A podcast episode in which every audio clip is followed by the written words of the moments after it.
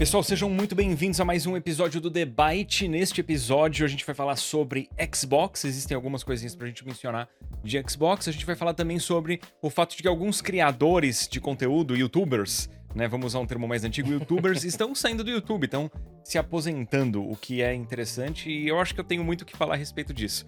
E depois a gente vai falar também sobre demissões na Twitch. No episódio anterior a gente falou bem da Twitch e em seguida veio a notícia Tá de demissões por lá e parece que rolaram demissões também ah, no Discord, Google, então a gente vai mencionar ah, de maneira geral, porém importante, é, essas demissões. E é isso, vamos nessa. Bom, dando início, vamos falar de Xbox, como o Edu mencionou no comecinho do nosso programa aqui dessa semana, mais especificamente sobre alguns rumores, mas que não são necessariamente rumores 100%. Eu vou explicar um pouquinho melhor isso para vocês. Basicamente, o que é que tá acontecendo? É, alguns indícios mostram ou sugerem que Hi-Fi Rush, que foi um dos principais exclusivos de Xbox em 2023, poderá ser lançado para o Nintendo Switch e para outros consoles também nesse ano. Alguns insiders, um deles, por exemplo, é, que atende pelo nome de Nate The Hate, não só no Twitter, mas também em alguns fóruns de discussão sobre games, além de algumas postagens também desses fóruns, apontaram para um vazamento de informação de dentro da Microsoft, dentro de Xbox, falando que Hi-Fi Rush ia deixar de ser exclusivo. Além disso, e aí esse foi o ponto que realmente é, levantou, digamos assim, né, os nossos olhares para trazer esse assunto aqui para o debate, Hi-Fi Rush foi recentemente aprovado por entidades regulatórias lá da Austrália para entrar no mercado australiano em breve, como lançamento de PlayStation 4, de Xbox One e de Nintendo Switch.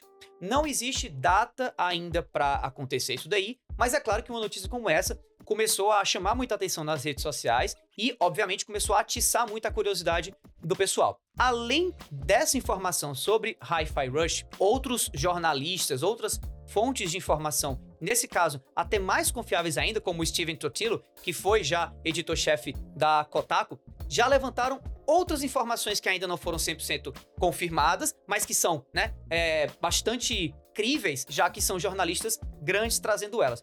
Uma dessas informações mostrava que, além de Hi-Fi Rush, provavelmente Sea of Thieves, que também né, tinha sido, né, ainda é um exclusivo de Xbox até o momento, estaria se tornando um jogo multiplataforma, e aí, nesse caso, seria um jogo anunciado também para o principal rival de Xbox, que é o PlayStation.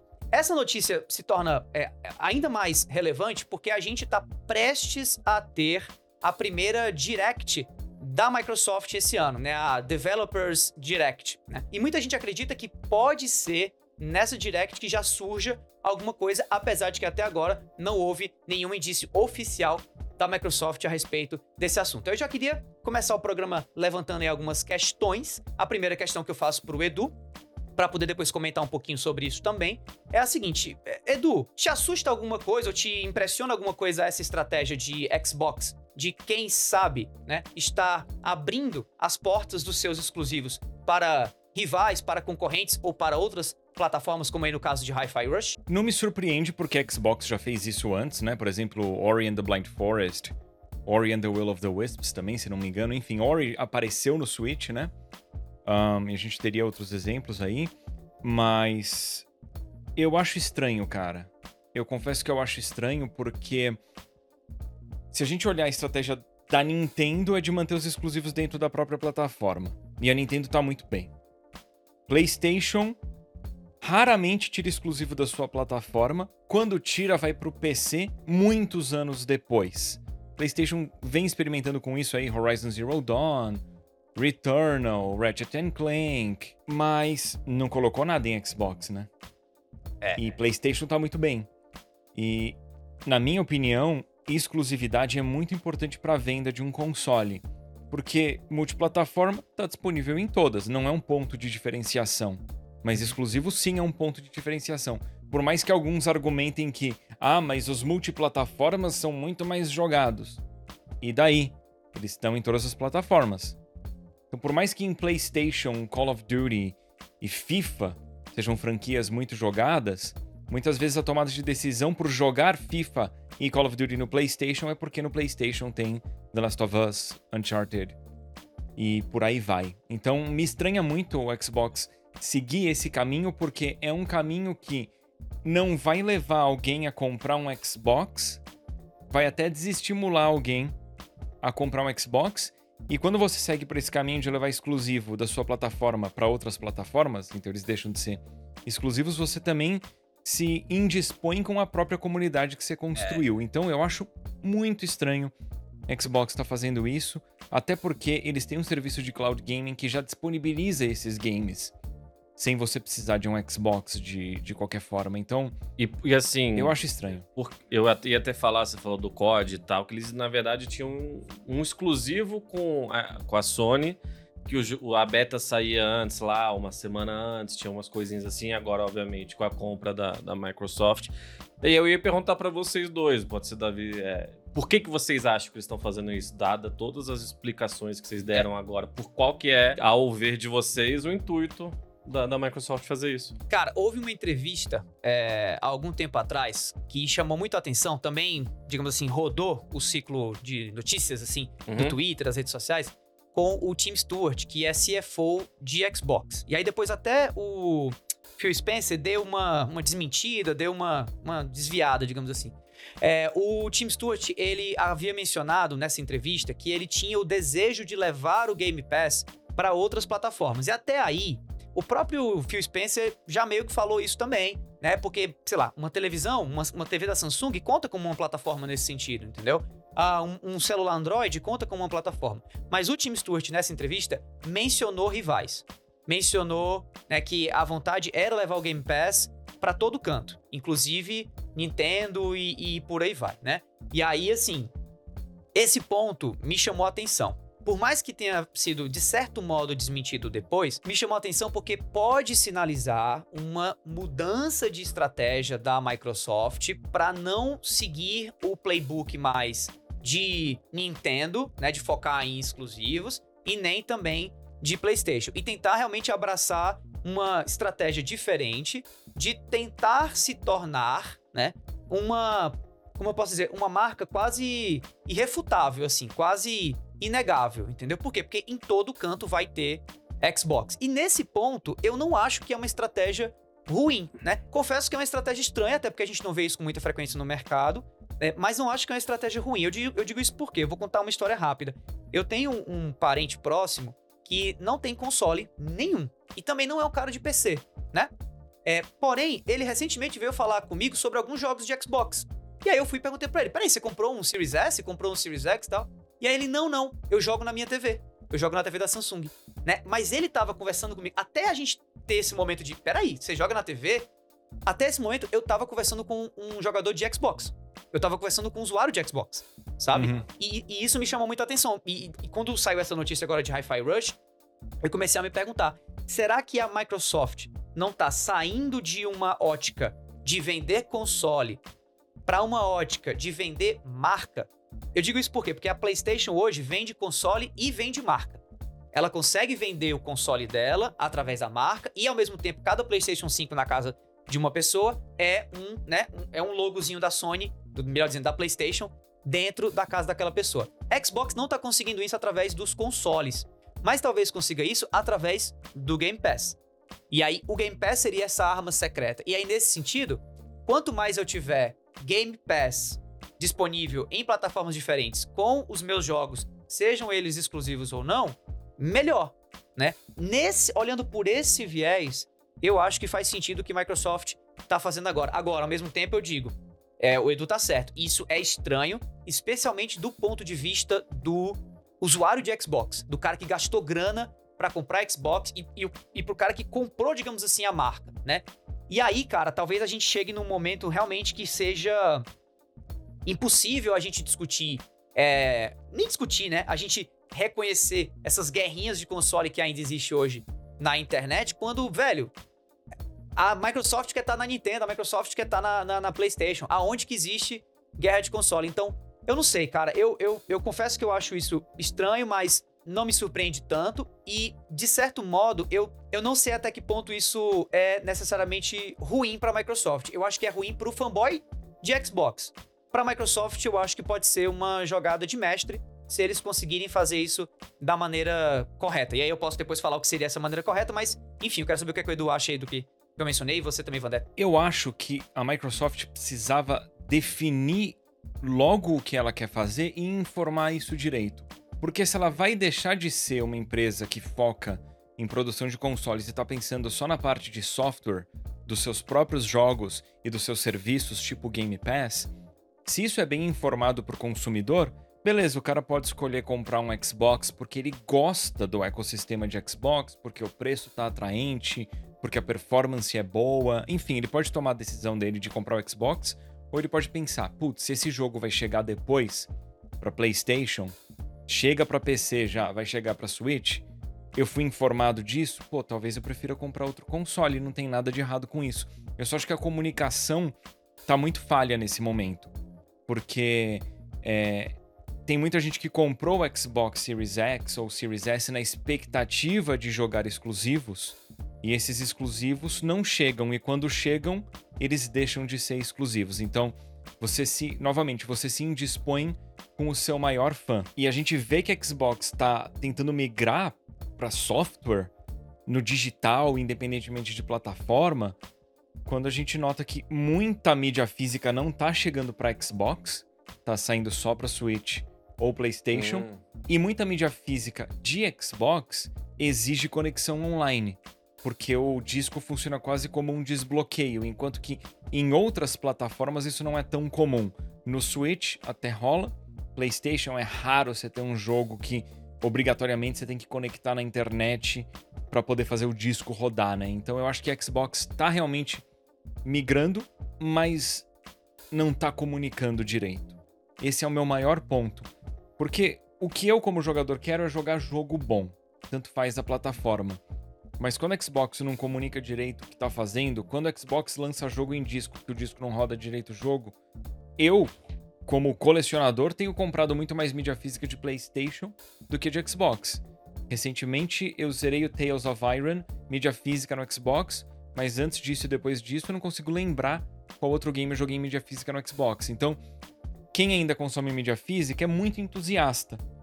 Xbox, novamente, está se indispondo com entusiasta, que é o último tipo de pessoa com quem você quer se indispor, né? Ouvindo vocês falando, me veio, tipo, aquela questão que, que essencialmente o PlayStation 5 vendeu o dobro dos consoles da, da, do Xbox, né? Desde o desse lançamento dessa geração, eu tô errado. Em 2023, parece que o PlayStation 5 vendeu três vezes mais do que Xbox Series X e S. E aí, talvez, assim, é o que no meu instinto talvez seja isso, sabe? Não sei se, a, se de fato existe a, a, guerra dos consoles, talvez ela já perdeu essa geração. E, inclusive, eu tava viajando e eu vi um amigo meu. É, de infância e ele tem um filho de, de quase 10 anos. E ele perguntou para mim, cara, né, esse meu amigo, eu nunca jogava nada, jogou Red Dead Redemption 2 seis vezes, ele obcecou com a história. E agora ele, ele falou, cara, eu tenho 3.500 reais, eu consigo montar um PC pro meu filho para jogar, ele vai querer jogar, ele vai começar a virar adolescente. Eu falei, cara, por 3, 3 pau e meio, eu recomendo o PS5, né? Tipo, ainda mais se ele, ele diz que vai deixar o filho jogar GTA com ele, entendeu? Eu falei, cara, não, não vai no PC, entendeu? Tipo, não vale a pena, né? Porque até o filho, até sair o GTA, ele vai ser adolescente já e tal. Então, é, é, eu acho que é isso, cara. Parece que o momento na, na, indústria de games que a gente também vai falar aqui é, já no nosso boletim nuvem, que, que é estranho. Então vamos ver as movimentações dessas empresas e, e ver no que dá, né? É, eu, eu tenho. Sobre essa parada de guerra de consoles, eu tenho só uma coisa a dizer assim. É, no meu, na minha bio lá do, do, do Twitter, é, tem uma. Eu mantenho uma imagem como banner que vai ficar para sempre ali, porque para mim aquilo ali foi a. Tipo assim, a última. último prego no caixão da galera que ainda acha que essa história de guerra de console existe de fato, para mim né, na minha visão. Por quê? Porque em cima do palco de um The Game Awards aí, que eu nem me lembro mais qual foi, não sei se foi 2016, 17, 18, estavam lá Red Fizami, né, ex Bam Bam Bam da Nintendo é, of America, tava também lá o Sean Layden, que na época era o Bam Bam Bam de PlayStation, e tava lá também o Phil Spencer, né? Os três no mesmo palco, cara. E os três no mesmo palco exatamente para falar sobre isso, entendeu? Sobre esse assunto que não tem mais sentido a gente discutir isso, porque, cara, tanto, as, tanto essas empresas não têm tanto interesse assim nessa guerra de consoles, como principalmente, no fim do dia, tá? todas elas querem vender jogo, entendeu? Então, eu acho que pro Phil Spencer, pro Sean Layden antigamente, né, pro, pro Doug Bowser hoje na Nintendo, o importante é que todo mundo tenha todos os consoles dentro de casa e, e tudo mais. E nesse sentido, eu acho que essa decisão, é decisão, né, que, não tá decidido nada ainda, mas esse sinal que Microsoft tá dando com essa mudança de estratégia, para mim só reforça essa discussão. Por isso que eu digo, eu acho que quem se, quem se dá, digamos assim, pior nessa situação né, o Edu falou do entusiasta de Xbox, é verdade, mas eu acho que principalmente é o fanboy de Xbox mesmo, sabe? É, é aquela pessoa da comunidade que, que não entendeu que, assim, tudo bem se ela é fã de Xbox e ela gosta de outros consoles também, ou ela, enfim, se o cara é, é, é jogador de, de PlayStation, mas também tem Xbox em casa, sabe? Eu acho que, no fim do dia, se a gente tiver mais jogos sendo custeados por essas empresas, melhor. E aí, por que, que eu acho isso relevante para essa notícia? Porque o, o estúdio de, de Hi-Fi Rush, beleza, foi comprado pela Microsoft, show de bola. Mas ao mesmo tempo, a gente vive hoje no, no, no mercado em que se o jogo não performa bem, mesmo que ele seja um jogo first party, talvez ele fique pelo caminho, né? A gente não vive mais num, num, num, mercado onde todos os jogos first party são, vão ser franquias para todo e eterno sempre, entendeu? A gente viu o que aconteceu agora com Ratchet Clank, né? Que foi um, um, exclusivo de PlayStation, saiu aí pela Insomniac e que aparentemente não performou tão bem no mercado. Será que a gente vai ter mais jogos do Ratchet Clank por conta disso? A Insomniac vai realmente tocar o barco aí das franquias dela com a parceria que ela tem com a Marvel e tudo mais? Eu não sei, né? Agora, com o Hi-Fi Rush lançando no Nintendo Switch, com o Hi-Fi Rush lançando em outros consoles sem necessariamente ter o Game Pass ou através do Game Pass, a gente tem um número maior de usuários jogando Hi-Fi Rush e quem sabe querendo a continuação de Hi-Fi Rush. Porque Hi-Fi Rush foi um dos jogos mais legais que eu joguei no ano passado, assim, foi durante um bom tempo o meu jogo do ano, inclusive. Porque eu achei fantástico aquele jogo, fantástico. E eu joguei no Xbox sem o menor problema, apesar de ser um jogador que também joga muito jogo em PlayStation, em Nintendo e por aí vai. Então, assim, de certo modo, eu acho essa, essa notícia no fim do dia positiva, sabe? Porque eu acho que a gente pode estar, tá, quem sabe, colocando mais um, um, prego, né? Apesar de para mim já essa discussão já morreu, mas mais um prego deixando mais claro ainda de que não faz sentido a gente ter guerra de console é, em pleno 2024, até porque no fim do dia, quanto mais videogame sendo jogado, melhor, né? É, eu acho que no fim das contas, a Xbox está tomando essa decisão para levantar mais fundos, porque se eles estão atrás na guerra de console, né? Se eles colocarem o jogo deles na concorrência, eles levantam mais fundos, mais gente conhece, que nem você falou, e às vezes o game basicamente só se custeou, nisso eles conseguem realmente lucrar com o jogo. Exato. Um, mas, cara, Xbox podia considerar o que a SEGA fez, né? A SEGA fazia hardware, parou de fazer, e a SEGA tá bem. Uhum. E tá tudo certo com isso, né? E agora para falar de indústria de criação de conteúdo, tecnologia, etc e tal, a gente vai ter o boletim nuvem.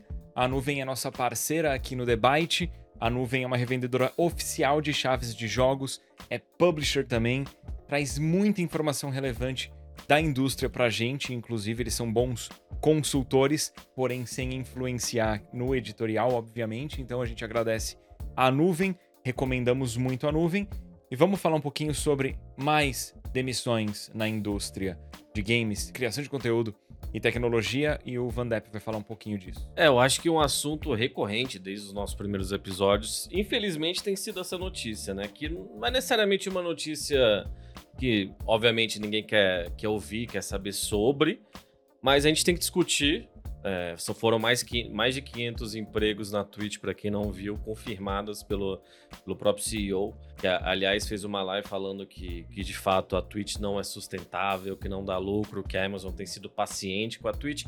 Que aí, beleza, a gente pode entrar numa discussão dessa mais para frente do quanto. Né, ok, é capitalismo, empresas precisam dar lucro, mas assim, você, você comp... eles compraram né, a Justin TV anos atrás. E assim, o quão forte e o quão bom é ter o lugar que, que essa geração toda né, faz live, tá, gasta muito tempo. Você ser um viewer de, de stream é um, né, é um comprometimento muito grande, né? Tipo, tem muita gente que streama seis por semana e as pessoas estão lá todas as vezes, né?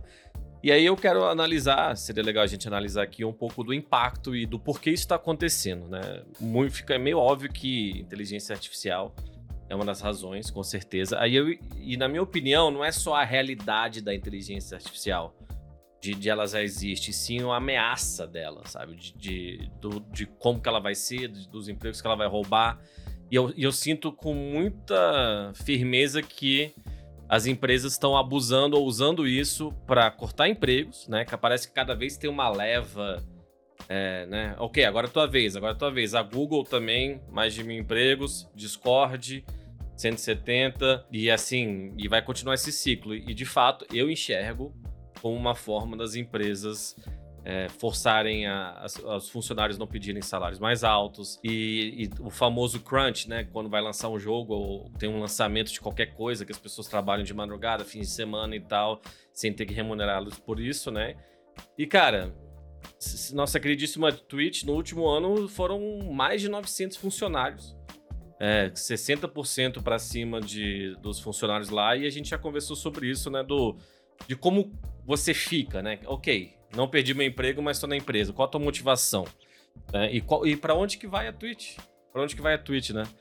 E para onde que vai o mundo? Eu acho que isso aqui é uma conversa sobre a indústria de games, a indústria de tecnologia, mas assim, independente da, do seu ramo, as coisas não parecem que estão indo muito, muito bem, tá? Parece que as pessoas estão cada vez mais empregadas, ganhando menos, trabalhando mais.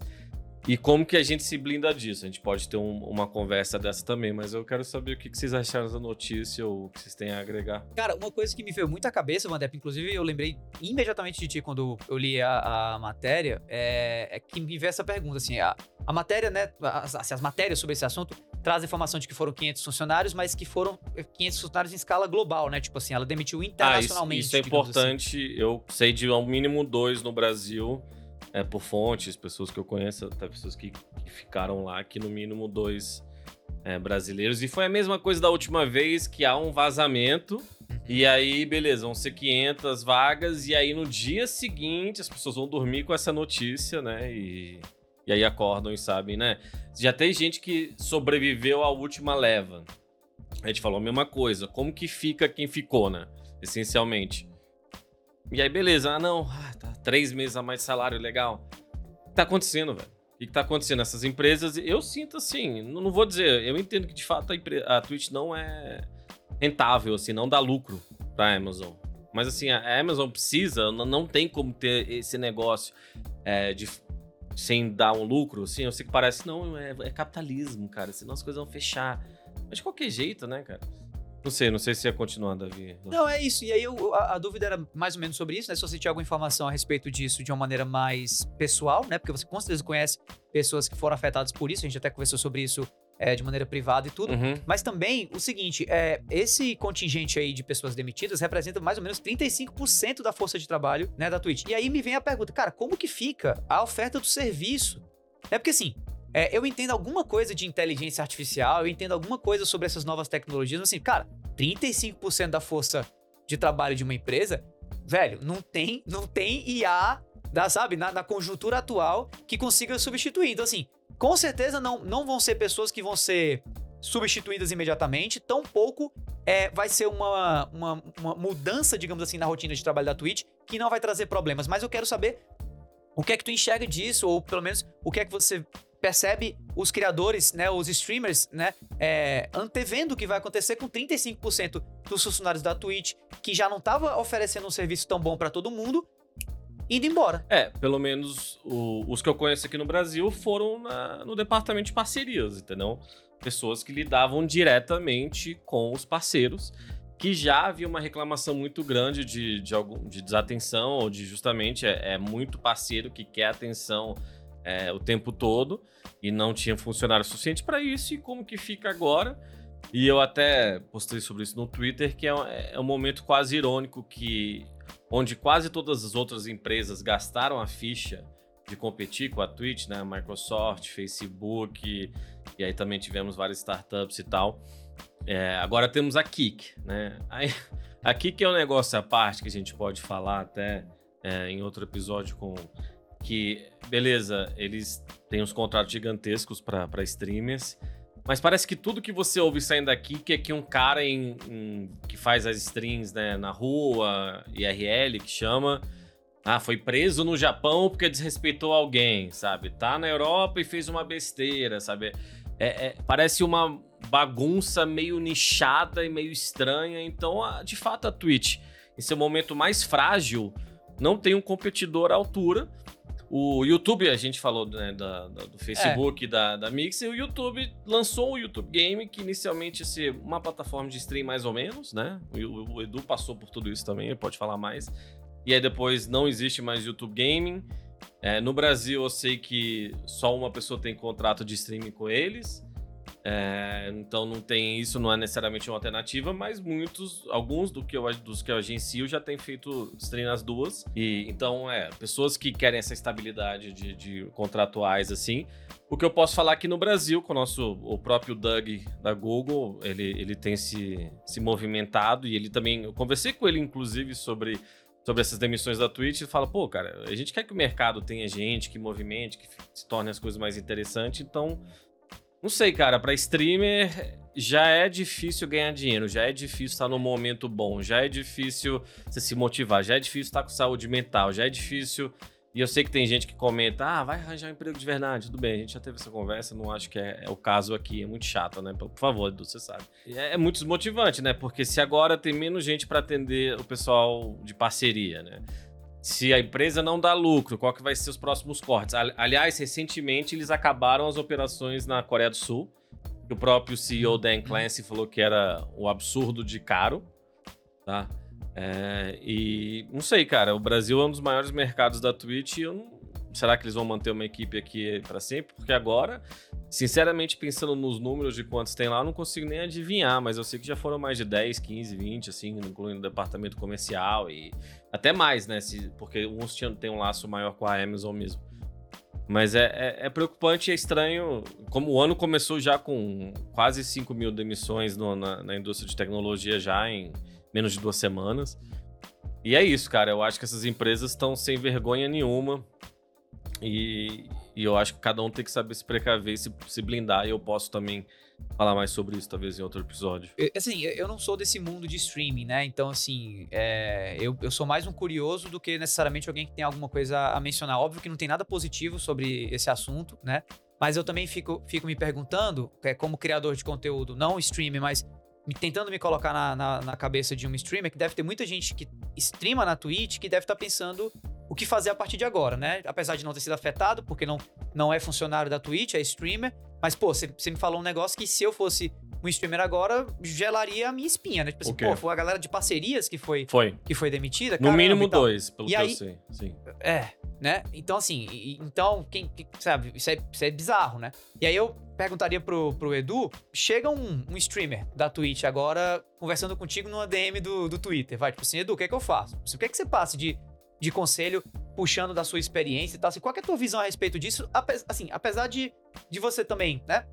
Hoje não focar necessariamente em conteúdo ao vivo, você foca muito mais em- no seu conteúdo no, no YouTube, mas com certeza você tem uma visão sobre isso, até porque você já streamou na Twitch, Mixer, Azubo, é, também no YouTube, né? Como é que você enxerga isso e o que é que você diria para um streamer que hoje se encontra numa situação como essa de ver a Twitch indo de mal a pior, né? Mas ele sendo streamer. Primeira coisa, eu não acho que fazer live é um bom investimento de tempo como criador de É, conteúdo. isso a gente conversou com o talvez Kogu, né? no curto e médio prazo, talvez até num longo prazo, não tão longo assim para a pessoa faça sentido, mas em algum momento da vida você precisa pegar um pouco mais leve ou mudar prioridades. É, e eu acho que é muito difícil você ter manejo de tempo quando você faz lives. Mas para uma pessoa que já faz live e já tem um público, obviamente que você não pode parar do dia para noite. E a minha recomendação é a mesma de sempre tenha presença em outras redes. A melhor, a que faz mais sentido, é o YouTube. Porque o cara que é streamer e tem aí os VODs, ele pode, a partir dos VODs dele da Twitch, né, das gravações de live, gerar vídeos de melhores momentos, gerar shorts, gerar reels, TikTok e por aí vai. E além disso, dá para você usar essas gravações também para você tentar fazer não só um vídeo de melhores momentos, mas para fazer alguma coisa um pouco mais elaborada, que é um caminho que eu tenho seguido e no qual eu tô bem feliz. Mas eu acho que o principal, eh, sinceramente, é pensar que fazer live apenas não só é muito arriscado, como também drena muito a sua energia, né? Física, mental, é, um- é complicado. Então eu, eu acho que as pessoas têm que pensar num plano de diversificar até pra em algum momento que quiser poder parar de fazer live. Porque com certeza, por mais sucesso que a pessoa tenha com live, em algum momento ela vai ou querer ou precisar de uma parada. Seja porque o corpo, a mente não tá aguentando, seja porque, cara, aconteceu algum problema de família, precisa parar, ou quer ser pai e mãe, como é que você toca uma rotina de live com um bebê em casa? Não toca. Então, eu acho que precisa pensar em, em, planos B e C. É por isso que, cara, eu tenho o canal no YouTube, mas eu coloco conteúdo no Instagram, eu coloco conteúdo no TikTok, apesar de eu não ser muito fã do TikTok.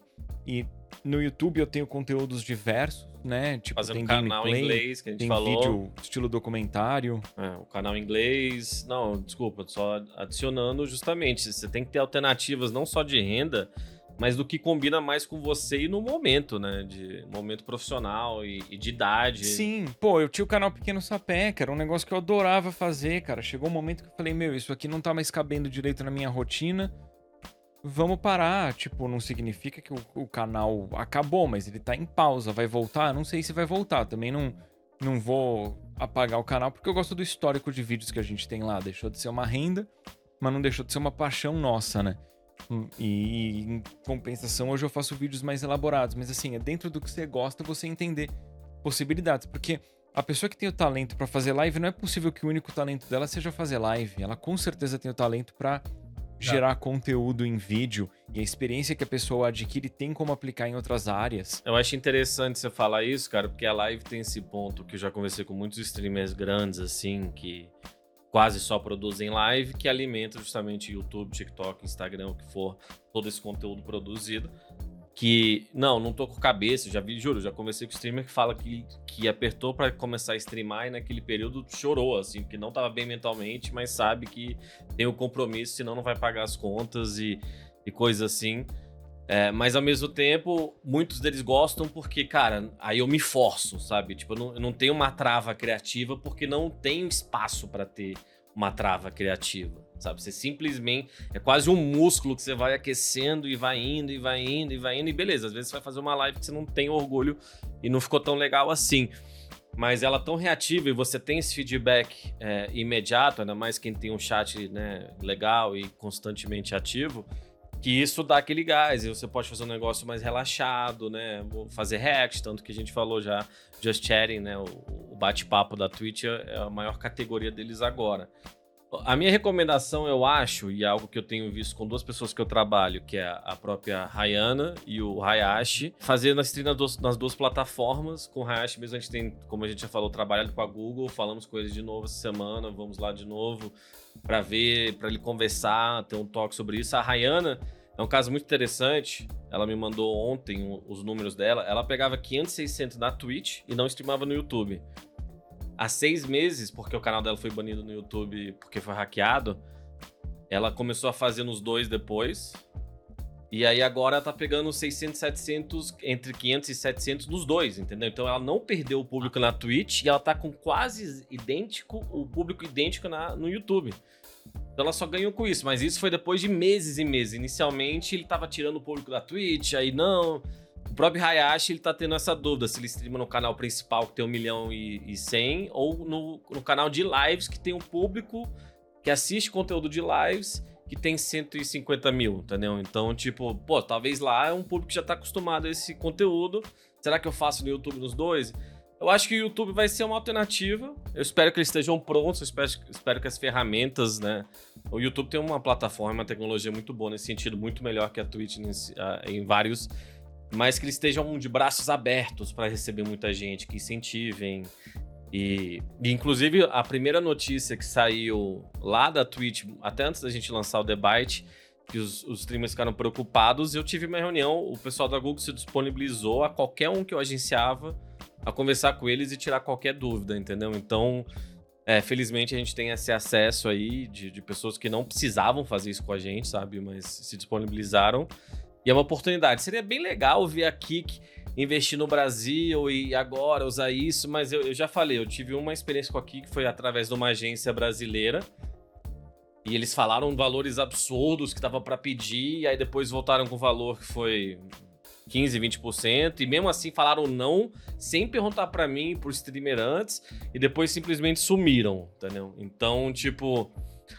Uma coisa que a gente já falou aqui, o Edu, a gente já falou de fazer business, né? De fazer negócios, a gente tem que ver com quem que a gente tá fazendo negócio. Aí eu não tô falando ninguém daqui que não, sabe? Eu até mandei mensagem no LinkedIn pro, pro, um, pro um funcionário de lá que nunca respondeu, claro. Mas eles podiam se posicionar de uma forma um pouco mais séria, eu, eu veria, sabe? Até nas redes sociais é, é uma brincadeira, mas é, fica muito escrachado quando se há uma oportunidade gigantesca agora, sabe? Tipo, eu, tô falando de uma pessoa que competiu com a Twitch e, e ajudou a Twitch, inclusive ajudou os streamers que voltaram pra Twitch a conseguirem contratos porque existiu essa competição, tá? Já falei isso, a Twitch só abriu o bolso quando outras plataformas apareceram. E, enfim. E agora aqui que podia se posicionar de uma outra forma, mas vai saber também, né? Tipo, como que acontece lá dentro. Bom, e falando em criação de conteúdo e nessa situação não tão positiva aí que alguns criadores da Twitch, né, vem passando junto com problemas da própria plataforma, indo pro lado do YouTube, a gente tem observado também uma tendência agora curiosa nesse começo de 2024 de alguns criadores estarem se aposentando, né? Estarem se aposentando sem necessariamente aparentarem ter seus, ter seus canais, digamos assim, performando ruim, tá? Eu tô falando especificamente aí de Tom Scott, do Seth Everman, do Mitch Canyon e também de um dos que eu acompanhei e até acompanho ainda hoje em dia, porque não assisti todos os, os- os vídeos dele e tive até uma oportunidade maluca de encontrá-lo pessoalmente num E3 desse da vida, que eu gosto demais, que é o Matt Pat, né, o criador do canal Game Theory e que hoje em dia é criador também de outros três canais dessa franquia que virou aí os Game Theories, né? Você tem Game Theory, você tem Film Theory, enfim, ele é um cara bem reconhecível, digamos assim,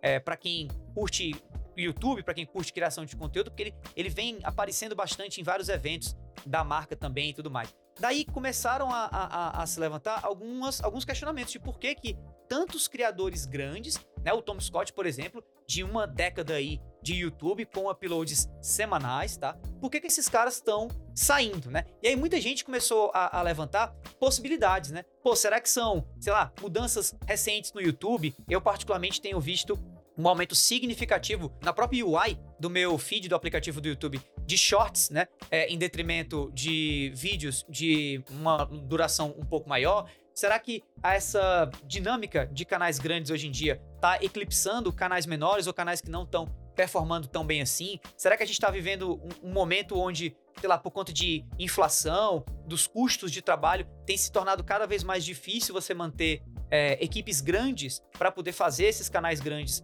rodarem, enfim, assim. O pessoal começou a levantar um monte de possibilidades e, e, claramente nenhum desses criadores, quando veio a público falar que estava se aposentando, mencionou né, esses aspectos mais, como eu posso dizer assim, de bastidores, né? Eu, pelo menos dos que eu acompanhei, né, dos vídeos de aposentadoria que eu acompanhei, eu não vi nenhum reclamando necessariamente do YouTube. A maioria reclamou das mesmas coisas, né? Tipo, cansaço, é, uma vontade, na verdade, de querer fazer algo diferente e, e, tudo mais. Então, assim, é muito bacana a gente ter aqui, né? Tanto o Van Depp, que é criador de conteúdo, como o, o Edu também, para poder falar um pouquinho sobre, sobre esses assuntos. E eu queria passar a bola pro Edu, pro Edu comentar um pouquinho o que é que ele, o que é que ele sentiu quando ele viu, né, esses vídeos, uhum. porque eu acredito que você deve ter assistido algum deles, ou pelo menos ouvido falar, né? Uhum. E, consequentemente, como é que você enxerga, a partir da tua ótica de criação de conteúdo, é, essa movimentação de canais grandes é, enfim, se aposentando, né? Então, o vídeo que eu assisti foi o do Matt Pat, do Game Theory, que, cara, eu abri o YouTube instantes depois que ele publicou o vídeo, então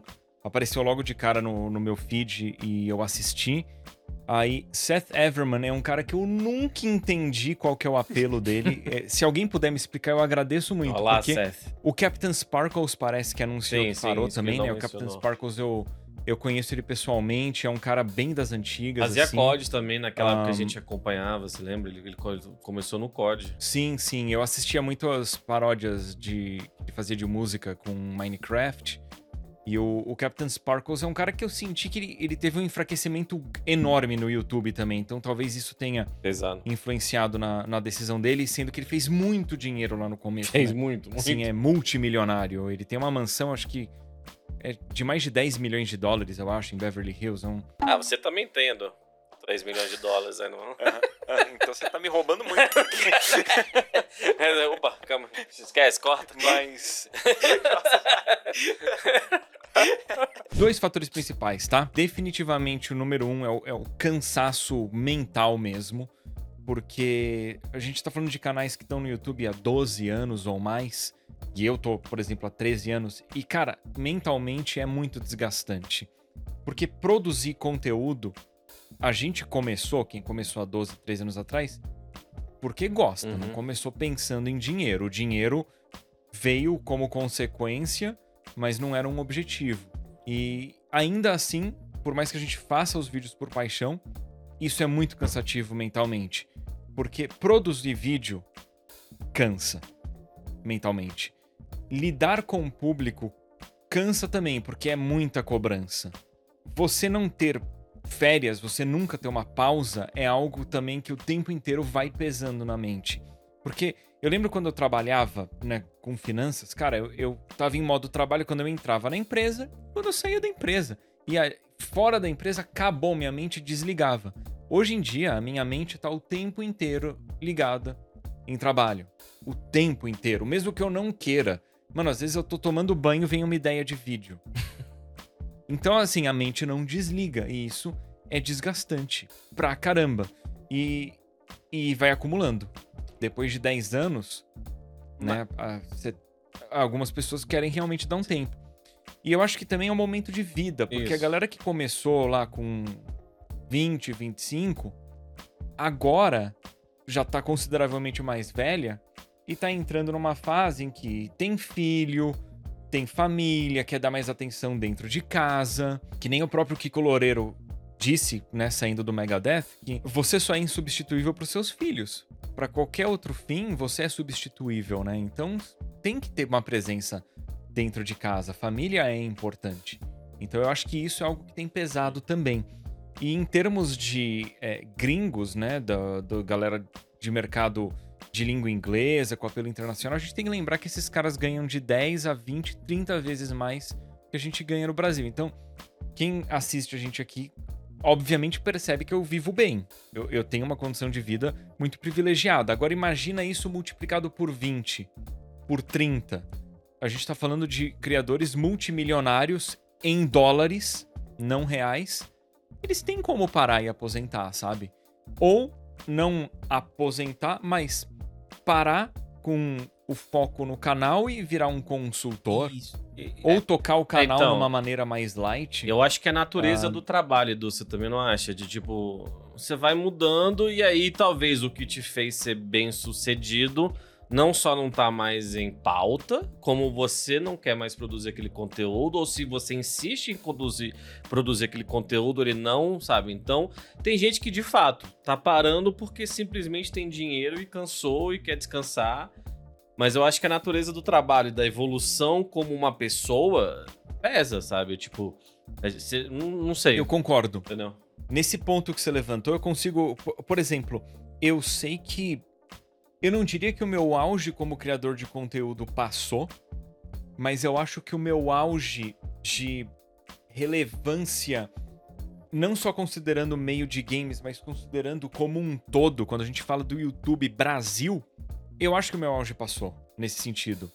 Porque, cara, lá em 2014, 2015, 2016, que eu ganhava mais de um milhão de inscritos por ano e a gente tinha poucos canais em, ver- em verticais que são gigantes hoje em dia, a gente tinha pouco canal de futebol, tinha bem menos Sim. canal de comédia, não tinha muito aquela pessoal que migrou da TV e cinema pra dentro do YouTube. Cara, meu canal não sei se era top 15 Brasil.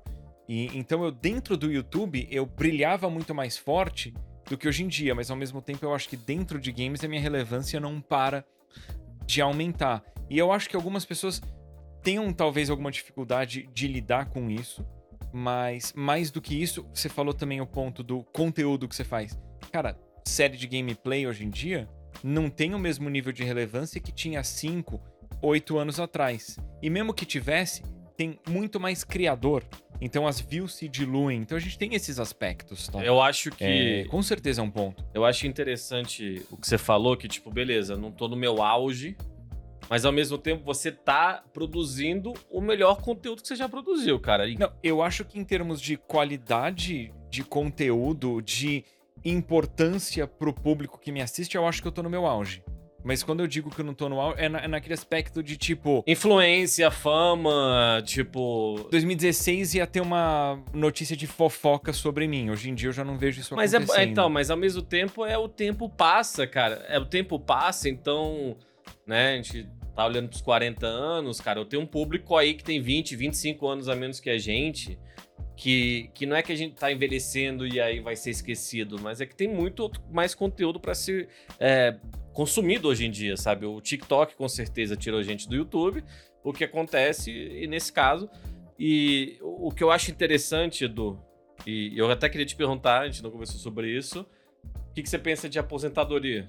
Saca? Tipo, você tem um plano mínimo na tua cabeça, você vai ano a ano, tem plano de 5 anos, 10 anos, o que, que você acha? Então, eu gosto muito do que eu faço, isso eu nunca escondi, né? Então, eu, eu acho muito difícil eu querer parar por Uhum. completo.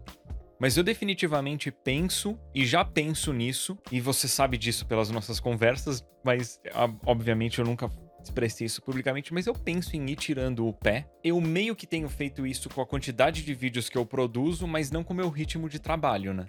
Porque eu faço menos vídeo, mas os vídeos que eu faço dão muito trabalho.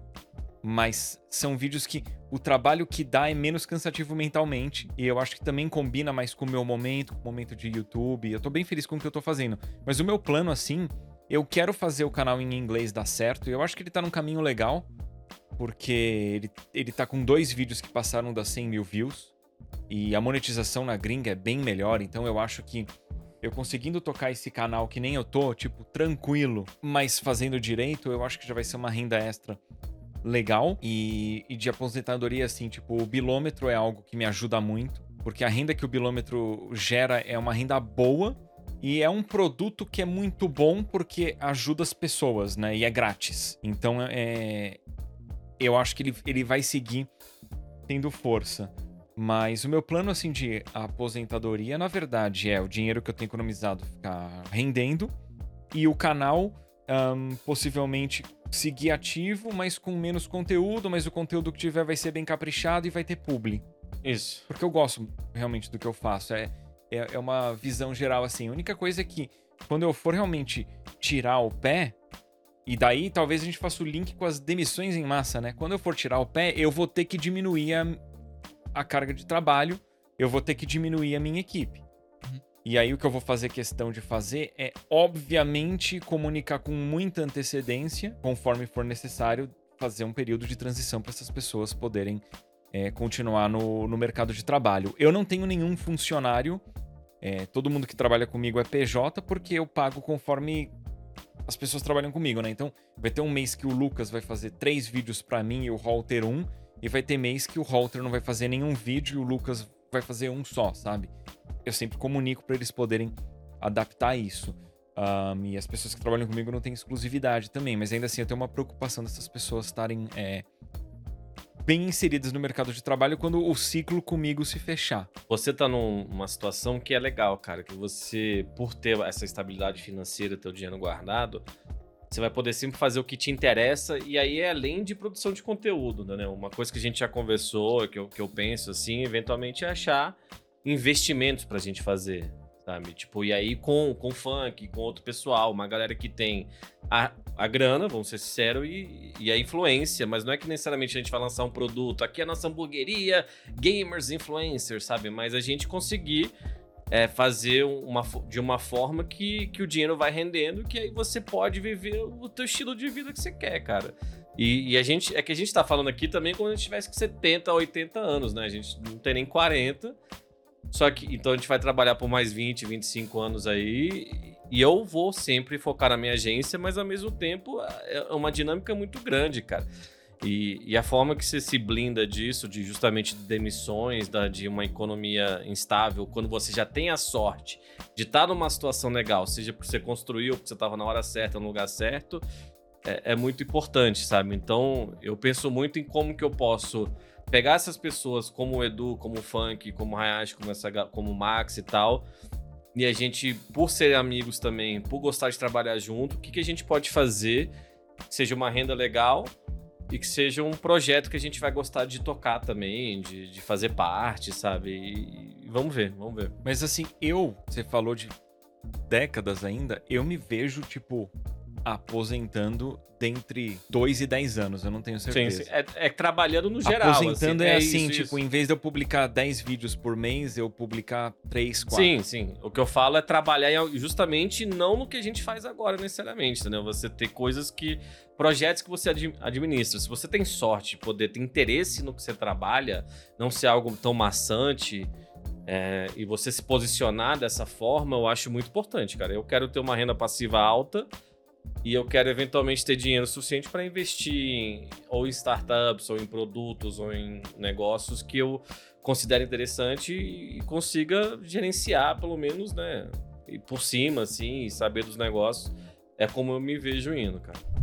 Pessoal, espero que vocês tenham curtido mais esse episódio. Não se esqueçam de conferir as nossas redes sociais que estão listadas na descrição. Comentem aí o que vocês acharam do episódio e a gente se vê novamente em breve. Valeu! Valeu. Thank you.